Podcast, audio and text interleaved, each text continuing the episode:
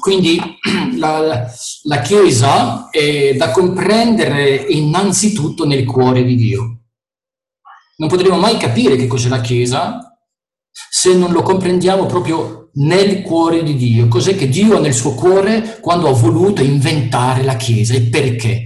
Ci vorranno diverse settimane per approfondire l'argomento, ma piano piano qualcosa possiamo scoprire insieme, edificarci, ricordarci e anche ricordarsi fa parte della volontà di Dio.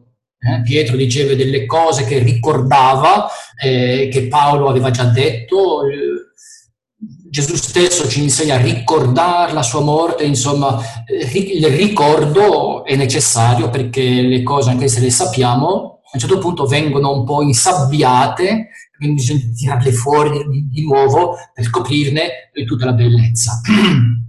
Quindi vi proporrei di incominciare con la lettura di Matteo, capitolo 16. Questa sera leggeremo dei versetti del Nuovo Testamento.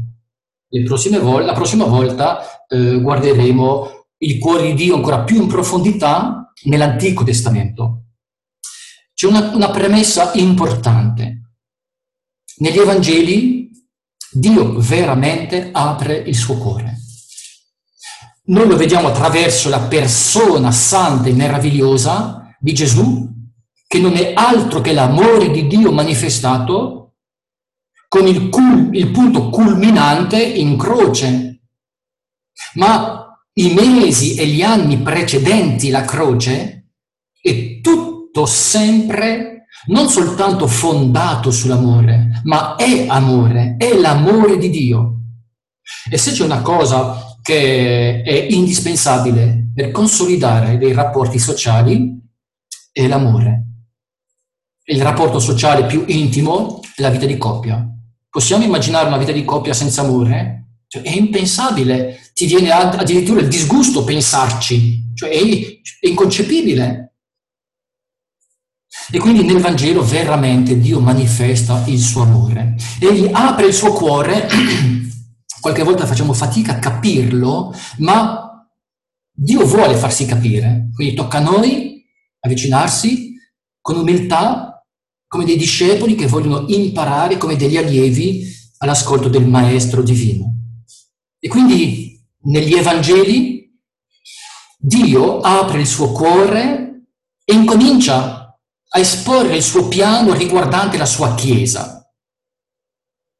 Non ne dà molti dettagli, ma ne stabilisce i fondamenti, le condizioni necessarie, indispensabili, perché la Chiesa di Gesù Cristo possa nascere, attraversare secoli e secoli di vita difficile e alla fine essere rapita in cielo. E quindi questo miracolo dall'inizio nel percorso e alla fine si scopre già nel Vangelo. E quindi Gesù nel Vangelo ci parla del suo piano in modo generale, ci parla della volontà di Dio, della sua Chiesa storica, universale. Ne pone quindi le condizioni, i fondamenti. Gli apostoli, in particolare Paolo, ma non solo, cosa fanno nelle lettere? Attingono all'insegnamento di Gesù nel Vangelo e lì cosa fanno? Dettagliano tutto. La dottrina degli apostoli viene ricavata dall'insegnamento di Gesù Cristo. D'altronde è quello che Gesù aveva detto prima di andare nel cielo. Insegnate loro quello che io vi ho insegnato. È impensabile quindi immaginare che i discepoli, gli apostoli, abbiano comunicato nel passare del tempo qualcosa che non avessero scoperto nell'insegnamento di Gesù Cristo. E diventerà quindi dettagliato e si potrà applicare a tutte le chiese locali, ma seguendo gli stessi principi che scopriamo appunto nel Vangelo. E quindi più noi scopriremo l'amore di Dio, il cuore di Dio, più il concetto di Chiesa diventerà una realtà. Diventerà nostra, mia, e diventerà veramente il privilegio nel quale sei stato introdotto. Quindi è una dimensione che soltanto il credente nato di nuovo può apprezzare in tutto il suo valore, perché la Chiesa non è qualcosa di teorico. Io posso conoscere a perfezione, tra virgolette, tutta la dottrina della Chiesa e forse non capirla, non apprezzarla, non darle il giusto valore, forse neanche essere cosciente di che cos'è. Quindi la teoria della dottrina non è sufficiente, è indispensabile, ma ci deve portare a comprendere il cuore di Dio. Matteo capitolo 16. Leggiamo questi versetti dal 13 in avanti e parliamone.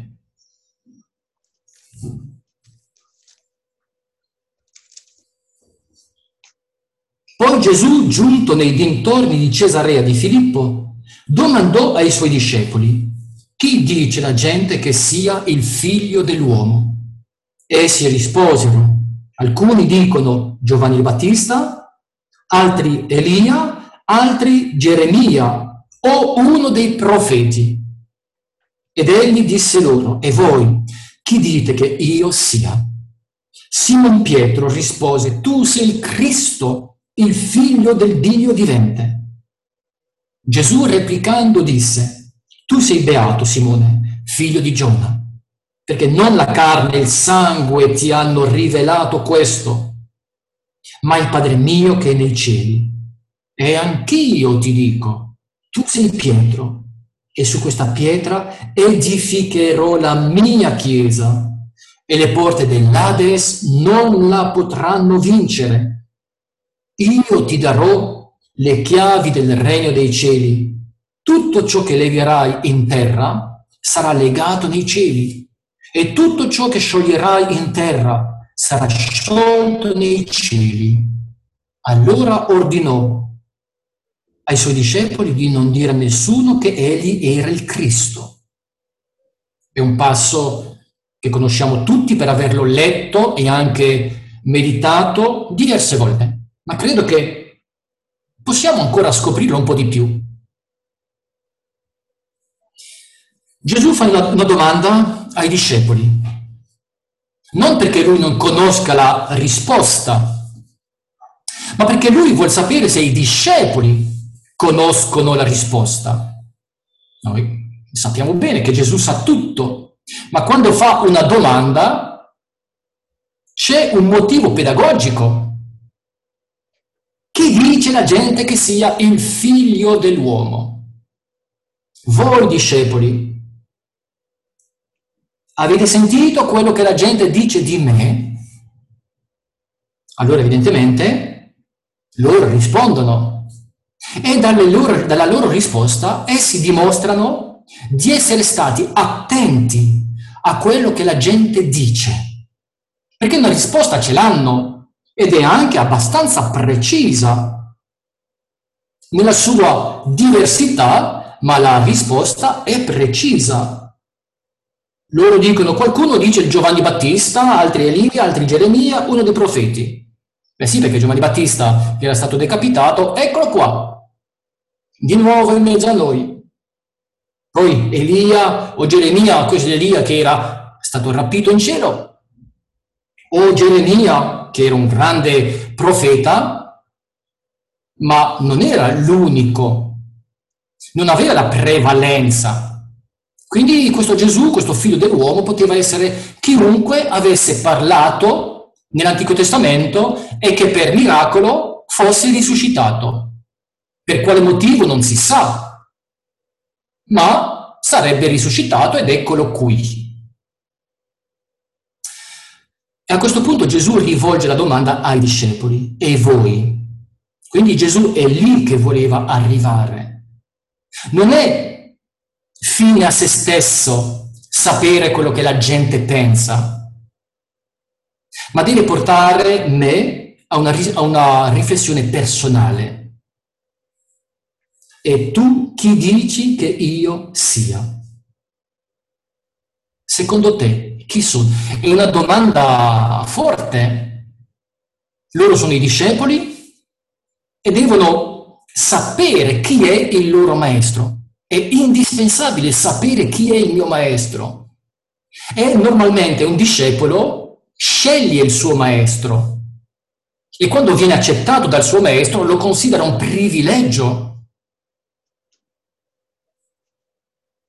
Quindi secondo voi io chi sono? È indispensabile che questi allievi, questi discepoli sappiano chi è il loro maestro. Ma Gesù sa che questa domanda rischia di porre un problema, perché l'uomo naturale non può dargli una risposta esatta. Infatti, l'uomo naturale cosa aveva risposto? Giovanni Battista, Elia, Geremia o uno dei profeti. Questo è l'uomo naturale. L'uomo naturale che non discerne chi è Gesù. Non lo può discernere. E le cose non sono cambiate. È ancora così anche oggi. E quindi Gesù fa questa domanda perché il Padre possa rivelare loro chi egli è. Quindi queste due domande hanno un fine. Gesù vuole che il Padre riveli ai suoi discepoli chi egli è, chi è che stanno seguendo, ma non lo potranno sapere mai se non c'è una rivelazione. Ed eccola qua. Simon Pietro, guarda caso, ma è bello vedere anche sua, il suo coraggio, il suo sempre che parla in primo degli altri senza chiedere il permesso, eh, questo carattere forte. È bello e Gesù lo rispetta. E forse a qualcuno avrebbe dato fastidio. Ehi Pietro, ma stai zitto, lascia un po' pensare agli altri, perché ti butti sempre tu prima? Invece, quello che qualcuno avrebbe potuto disprezzare come fastidioso, il padre lo onora, gli rivela qualcosa. A me questo, fratelli, mi incoraggia molto. Perché Dio non si rivela a me in base alla bellezza o alla bruttezza del mio carattere. E sicuramente Pietro non aveva il carattere più docile e più, tra virgolette, santificato. Eppure a lui Dio fa una rivelazione eccezionale e affiderà un compito eccezionale, gli darà le chiavi. E questo ci deve incoraggiare qualche volta noi stessi io stesso non sopporto il mio carattere o vorrei essere diverso, ma questo non cambia niente all'amore che Dio ha per me e anche al fatto che Lui può rivelarsi a me lo stesso. Pietro è un uomo intero, integro, e quindi ha questa rivelazione. Tu sei il Cristo, il figlio del Dio vivente. E questa rivelazione è talmente grande che Gesù gli dice, guarda che questo non te l'ha rivelato la carne e il sangue, cioè l'uomo, ma te l'ha rivelato mio Padre. Quindi è veramente una rivelazione divina che Pietro ha in quel momento. Tu sei il Cristo. Erano secoli che gli israeliti aspettavano il Cristo, cioè il Messia, l'unto, ma quanti lo avevano riconosciuto fino a quel momento?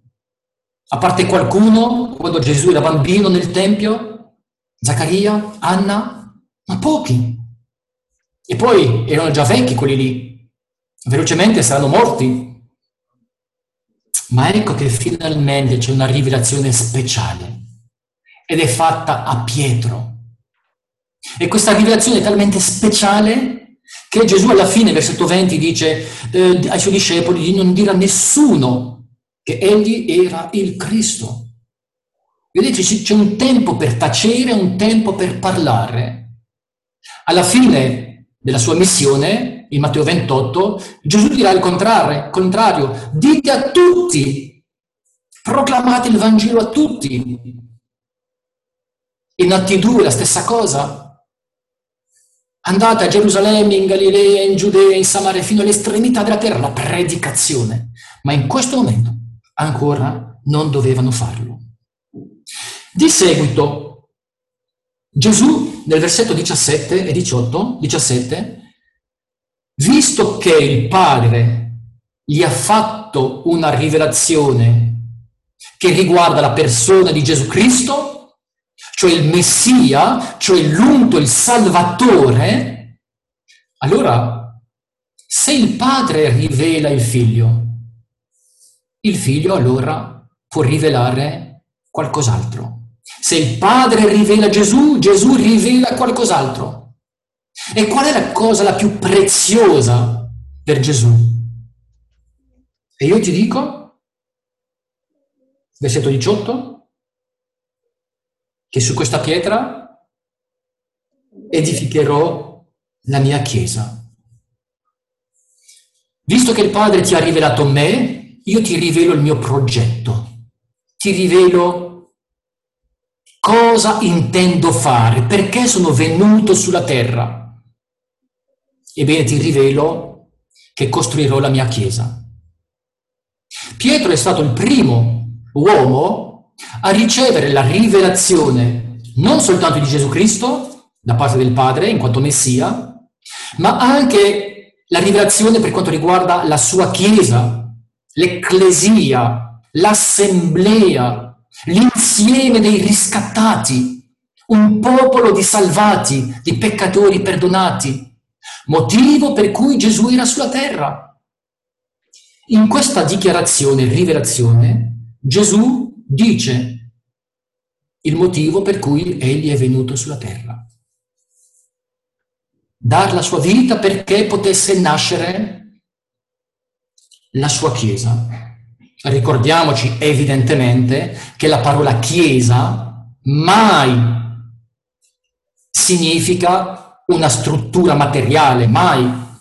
Questo è un abuso di linguaggio e quindi noi non dobbiamo mai cadere in questa trappola. Noi non andiamo mai in chiesa, ma andiamo, ci riuniamo con la chiesa. E quindi Gesù qui incomincia a rivelare a Pietro questa grande cosa. Ma questa costruzione spirituale è fatta di pietre, ma viventi.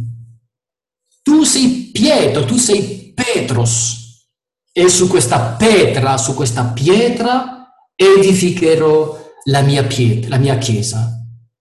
Quindi il popolo di Dio, la chiesa, è edificata su una pietra speciale, su un fondamento speciale, che poi l'Apostolo Paolo chiamerà il fondamento degli Apostoli. Qual è questa pietra sulla quale viene edificata la, parola, la, Chiesa di Gesù Cristo? Ma l'aveva appena detto Pietro. Tu sei il Cristo, questa dichiarazione, rivelazione, è la pietra sulla quale si fonda la Chiesa di Gesù Cristo. E qual è questa rivelazione? Tu sei il Cristo, il figlio del Dio vivente. Pietro nella sua, nella sua lettera lo confermerà. Egli dirà non c'è un'altra pietra. Gesù Cristo è la pietra, la pietra angolare, la pietra della roccia dei secoli. Come sempre, Satana distorce il senso della parola di Dio, ma tante volte lo ha fatto direttamente o anche attraverso i suoi servi in generale religiosi. E quindi da lì, nel IV secolo, è nata la falsa dottrina che dice che la pietra sulla quale è fondata la Chiesa è l'Apostolo Pietro. Perché egli è la pietra sulla quale Gesù avrebbe fondato la sua Chiesa. Abbiamo capito che questa è una falsa dottrina inventata dal nemico per togliere la gloria a Gesù Cristo e come sempre riceverla lui attraverso un uomo evidentemente. D'altronde sappiamo dalla scrittura che l'apostolo dei pagani era Paolo, l'apostolo dei giudei era Pietro. E quindi il mondo pagano, incluso Roma per eccellenza, era affidato non a Pietro, ma a Paolo. E quindi quando si sente dire che lì a Roma c'è il sepolcro di San Pietro, è meglio cantare una ninna nanna che credere in cose del genere, che non hanno né fondamento storico e ancora meno fondamento biblico. Pietro, nessuno può affermare che egli è andato a Roma nel mondo pagano, anzi, dalla scrittura sappiamo che egli aveva un compito specifico presso il mondo degli ebrei. Egli tuttavia ha annunziato il Vangelo ad alcuni pagani romani che erano lì da loro in Israele. E quindi questa promessa è formale, è autorevole. Tu sei Pietro e su questa pietra cioè sulla mia, su me stesso, sulla dichiarazione che tu hai fatto di me, io edificherò la mia Chiesa. D'altronde, per attraversare i secoli di persecuzione, era importante che la Chiesa di Cristo fosse su un fondamento divino, che è Cristo stesso. Vedete, quindi parla al futuro, perché, perché questa Chiesa potesse nascere Egli doveva intanto formare per tre anni una squadra di uomini, dei discepoli. Egli doveva dare la sua vita in sacrificio e doveva risuscitare, perché la Chiesa di Cristo di cui egli sta parlando è basata sul miracolo della morte di un innocente sulla sua sepoltura e sulla sua risurrezione. Questo è il Vangelo, questa è la base quale, sulla quale è fondata la Chiesa. Al punto tale che nemmeno l'Ades, cioè il soggiorno dei morti, potranno vincere la Chiesa. Quindi né Satana, né morte, né soggiorno dei morti, né dominazioni, né angeli, né demoni, né niente potranno mai vincere la Chiesa di Gesù Cristo. Eppure, nei proverbi è scritto che il soggiorno dei morti non dice mai basta.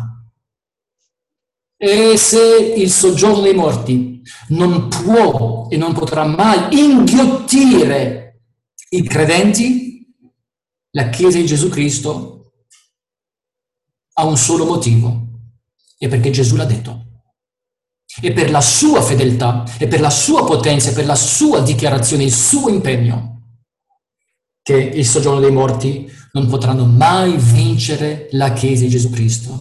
Quindi la Chiesa di Gesù Cristo, possiamo dirlo in accordo con quanto letto, è un popolo vittorioso, è un popolo privilegiato, è un popolo che si edifica pietra dopo pietra, una sull'altra, ma tutta insieme è fondata su Cristo e unicamente Cristo che è l'unico capo della Chiesa. E quindi ne parla al futuro. Ma pensiamo,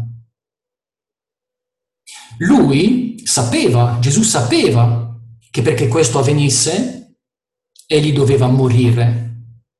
Ma egli sapeva anche, perché per il Signore il passato, il presente, il futuro è tutto dinanzi a lui ma egli sapeva anche che Pietro lo avrebbe rinnegato, egli sapeva che molti lo avrebbero abbandonati, molti lo avrebbero tradito, egli sapeva che molti avrebbero peccato, egli sapeva tutto, ma non cambia nulla al suo progetto d'amore. Egli è pronto a dare la sua vita per edificare la sua Chiesa e di seguito dice a Pietro, io ti darò le chiavi del regno dei cieli. Fratelli, non c'entra niente con quello che c'è in Vaticano, con la statua di Pietro, con la chiave in mano, non c'entra niente, quello è paganesimo. Noi sappiamo che qui Gesù sta parlando della sua Chiesa e una caratteristica della sua Chiesa è che essa è fedele unicamente ai suoi insegnamenti nient'altro. Ai farisei Gesù rimprovera gravemente, severamente, di aver messo le tradizioni al di sopra della parola di Dio. È grave. L'unica autorità è la pietra angolare, è la parola di Cristo, egli stesso. E quindi egli dà a Pietro il privilegio, la responsabilità di ricevere le chiavi del regno dei cieli. E in cosa ne fa Pietro? In quale momento riceve queste chiavi e cosa ne fa? Negli atti, nel capitolo 2, egli riceve la chiave dello Spirito Santo e predica il Vangelo come mai lo aveva fatto in precedenza e apre, spalanca le porte con la predicazione del Vangelo perché delle persone possano convertirsi e entrare nel regno dei cieli. Queste chiavi sono rimaste sulla porta, non in mano a Pietro. Egli aveva il compito di aprire l'annunzio del Vangelo al mondo intero attraverso questi giudei a Gerusalemme in Atti 2 che poi avrebbero raggiunto le proprie nazioni e da lì il Vangelo piano piano avrebbe raggiunto il mondo intero. E quindi queste chiavi Pietro ha avuto il privilegio, la responsabilità di utilizzarla. Ed è rimasta lì sulla porta. La porta è ancora aperta oggi. Questa è la porta del regno dei cieli, è la porta della salvezza. E Gesù dice nel Vangelo di Giovanni, io sono la porta. E quindi vediamo uno stretto legame che qui Gesù rivela tra se stesso e Pietro. D'altronde non si può pensare alla Chiesa senza Gesù Cristo e i suoi figliuoli, le sue pietre, i suoi discepoli. E a questo punto gli dice, tutto ciò che legherai sulla terra sarà legato nei cieli e tutto ciò che scioglierai in terra sarà sciolto nei cieli. Cosa vuol dire? La stessa dichiarazione la troviamo nel capitolo 18, giriamo una pagina, e anche qui, in questo capitolo 18, che studieremo più avanti, Gesù stabilisce sette regole che riguardano il regno dei cieli sulla terra delle caratteristiche che il regno dei cieli sulla terra conoscerà attraverso la storia. Al punto tale che dice che c'è il rischio del disprezzo, il rischio dello scandalo e il rischio del peccato. E quindi qui Gesù sta spiegando un principio generale che poi le chiese adotteranno all'interno della comunità. E quindi nel versetto 18, dopo aver parlato nei versetti precedenti del fatto che se un fratello ha peccato contro di te, vai a riprenderlo, se poi non ti ascolta, dillo a un altro fratello, o poi a ancora due persone, e poi alla Chiesa, eccetera, eccetera. In quel contesto, in cui c'è necessità di pentimento, di perdono, di riconciliazione, quindi possiamo dire una situazione problematica. Cosa dice Gesù? Versetto 18. Io vi dico in verità che tutte le cose che legherete sulla terra saranno legate nel cielo e tutte le cose che scioglierete sulla terra saranno sciolte nel cielo. Questo versetto ci aiuta a capire quello del capitolo 16. È legato al pentimento al perdono, alla riconciliazione, alla risoluzione dei problemi. In Atti 5, per esempio, vediamo Anania e Safira che arrivano e lì c'è un grosso problema di disciplina immediata. Ecco è che essi hanno mentito al Signore e per loro in quel momento non c'è perdono, vengono fulminati, muoiono entrambi. E quindi questo vuol dire che il Signore affida una grande responsabilità, non solo a Pietro, Matteo 16, ma alla Chiesa.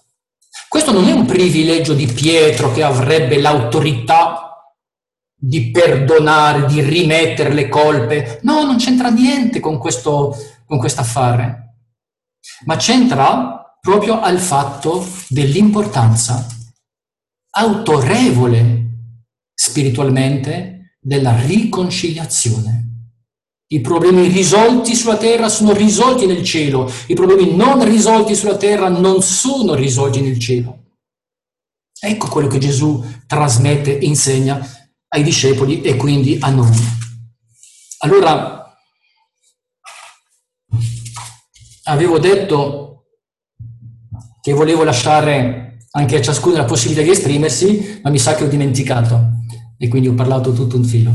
Scusatemi. Eh, io mi fermerei qui ancora, adesso. Avrei altre cose da condividere, ma mi fermo qui. Ma sarebbe bello che qualcuno aggiungesse qualcosa o facesse una domanda, o... perché su questo passo c'è veramente tanto da dire ancora. Eh?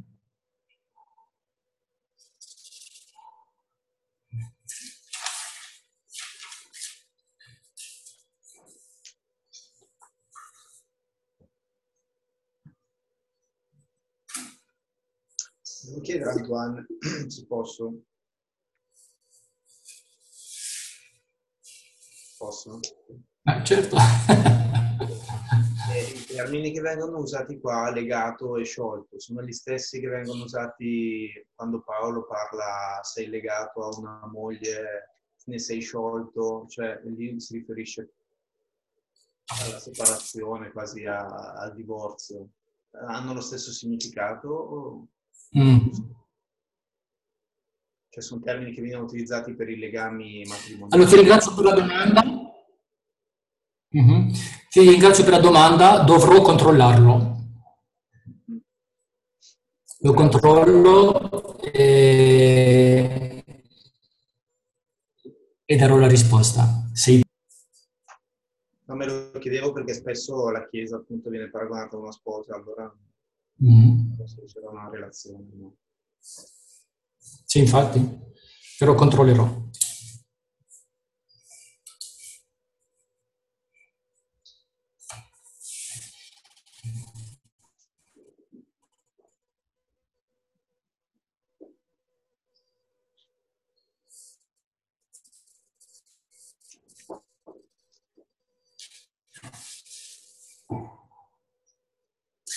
Io penso che l'effetto che sarà sarà straordinario. Diremo, ma, ma sei tu il Messia, sei, sei, tu il Cristo, sei tu Dio, il Dio vivente. Cioè saremo in estasi davanti a Lui, come lo è stato Pietro, anzi forse ancora di più, quando gli dice tu sei il Cristo, il figlio del Dio vivente. E conoscere, conoscere il Signore è una, è una rivelazione continua. Eh, e quando lo vedremo, wow,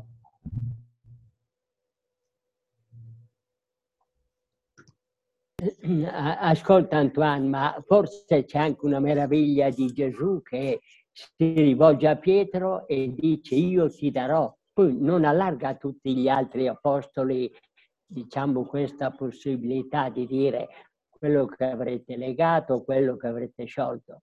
Quindi è un colloquio quasi intimo, insomma, con lui. Beh, dopo evidentemente gli apostoli erano lì per cui hanno hanno condiviso, penso, questa gioia, no? Sì, allora effettivamente Pietro eh, riceve questo privilegio, questo comandamento, quest, che deve, eh, sì, è un privilegio, di avere le chiavi. E quindi lui lo esegue, soltanto lui con la predicazione e quella volta e le porte le spalanca lui. E finisce lì il, il fatto del privilegio di aprire. E a questo privilegio è legato il discorso che poi Matteo 18 si allarga anche agli altri, non solo a lui, lo abbiamo letto in Matteo 18. Quindi quando dice che eh, io vi dico in verità che tutte le cose, ecco, vi dico, Matteo 18, 18, vi dico, e riprende le stesse cose che ha detto, ha detto a Pietro. Quindi è un discorso che si allarga, quindi alla comunità in generale e non a una punta gerarchica. Evidentemente, eh, lo sappiamo, eh,